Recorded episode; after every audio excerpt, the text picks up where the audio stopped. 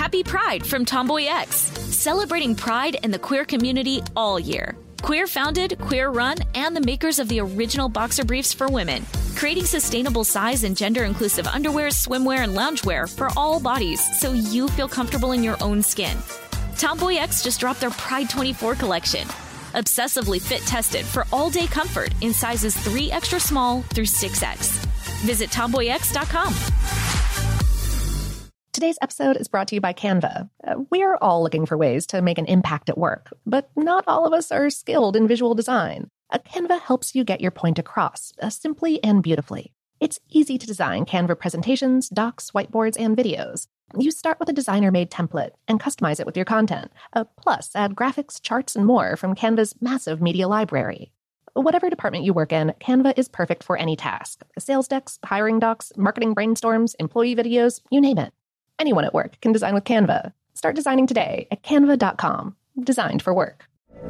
From BBC Radio 4, Britain's biggest paranormal podcast is going on a road trip. I thought in that moment, oh my God, we've summoned something from this board. This is Uncanny USA. He says, Somebody's in the house, and I screamed. Listen to Uncanny USA wherever you get your BBC podcasts. If you dare.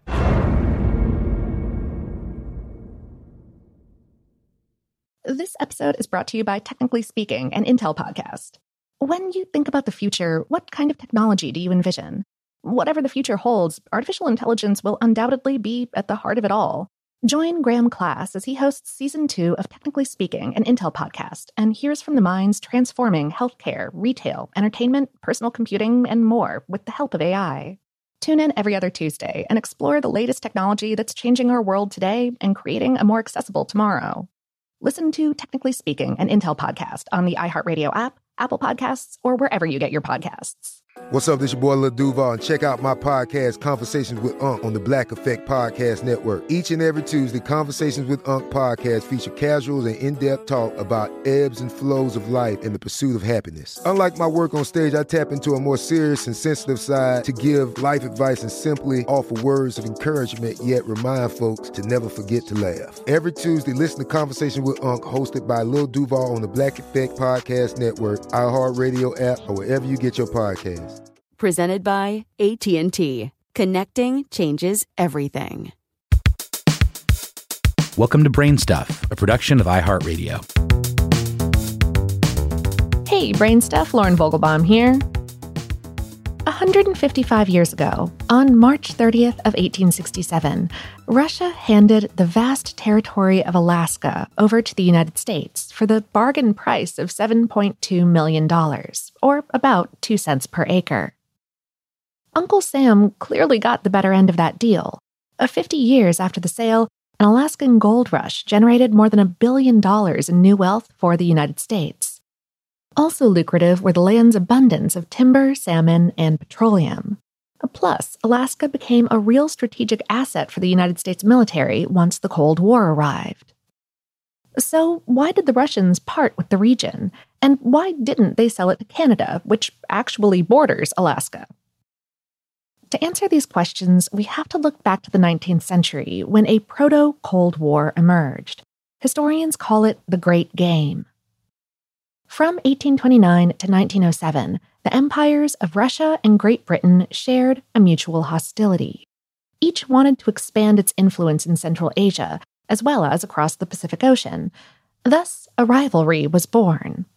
The animosity sparked or intensified several military conflicts, most notably the Crimean War of 1853 to 1856, which pitted Russia against the Allied forces of Britain, France, Sardinia, and the Ottoman Empire. Ultimately, Russia was defeated. By some estimates, they suffered 800,000 casualties or more. Although this war was restricted to Eurasia, it had major ramifications across the Pacific. Among other things, it called into question the future of Alaska. Following decades of exploration, Russia had claimed Alaska back in 1741. It then founded its first North American settlement there on August 3rd of 1784. This was established by one of several fur trading organizations that operated in the area, ostensibly on the empire's behalf. In 1799, Tsar Paul I merged several of these into the Russian American Company. A powerful conglomerate, the Russian American Company was given a trade monopoly on Alaskan resources. It was also tasked with creating new settlements and expanding Russia's presence in the Americas. And to this end, the company manager had his men venture all the way down to what's now Northern California, where they set up an outpost called Fort Ross on February 2nd of 1812. The Russian American company's grand vision was for this establishment to serve as an agricultural hub, one whose crops would sustain its own settlers and those up in Alaska. With their food supply guaranteed, the colonists in both locations would have an easier time harvesting what was then the Pacific's most profitable commodity sea otter pelts. Several times more valuable than the coveted beaver and fur seal pelts, these were the lifeblood of the Russian American economy. Unfortunately, Fort Ross's farming output was grossly inadequate. And to make matters worse, the Russian fur trappers overhunted those sea otters so badly that the animals nearly vanished from the North Pacific. The Russians therefore gave up on Fort Ross, which was sold to an American frontiersman in 1844. Then along came the Crimean War, in which Alaska threatened to become a liability. Had the British decided to invade this territory, Russia's overextended military would have struggled to protect it. No such attack ever came, as the British chose to stay out of Alaska during the war.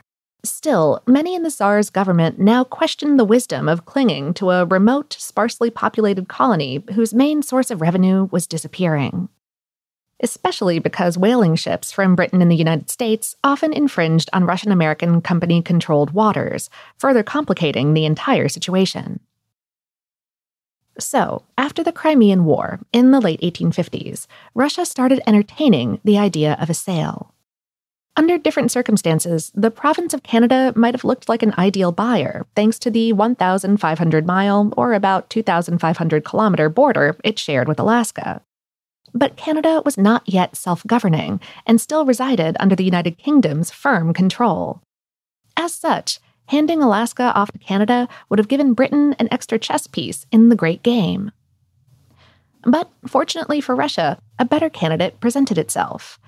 During the Crimean War, they'd found a surprising ally. American newspapers were overwhelmingly supportive of the Russian cause, and the states gave the Tsar's troops weapons and other supplies, even though the US government was officially neutral. Both superpowers saw British imperialism as a threat. Recognizing this, Russia allowed its foreign minister to the US to approach American leaders with an offer to sell Alaska in 1854. The deal fell through, and the topic wasn't seriously discussed again until after the American Civil War. The Secretary of State under Presidents Abraham Lincoln and Andrew Johnson was one William Seward, a talented diplomat who'd been preaching Alaska's merits for years. In 1867, he and Russia's foreign minister to the U.S. struck a deal that would see the U.S. take possession of the territory in exchange for $7.2 million, which is worth over 138 million today. And that's how, on October 18th of 1867, Alaska formally became an American territory. Since 1911, residents of the last frontier have been celebrating that anniversary as a major holiday called Alaska Day.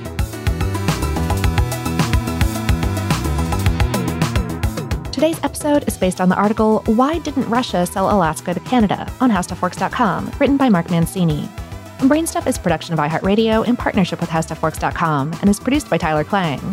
For more podcasts from iHeartRadio, visit the iHeartRadio app Apple Podcasts, or wherever you listen to your favorite shows.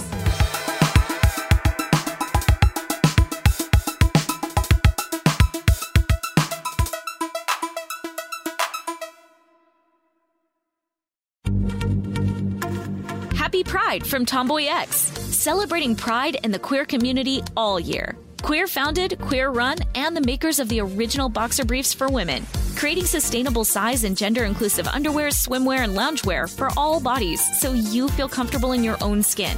Tomboy X just dropped their Pride 24 collection. Obsessively fit tested for all day comfort in sizes 3 extra small through 6X. Visit tomboyx.com. From BBC Radio 4, Britain's biggest paranormal podcast is going on a road trip. I thought in that moment, oh my God, we've summoned something from this board. This is Uncanny USA. He says, Somebody's in the house. And I screamed. Listen to Uncanny USA wherever you get your BBC podcasts, if you dare.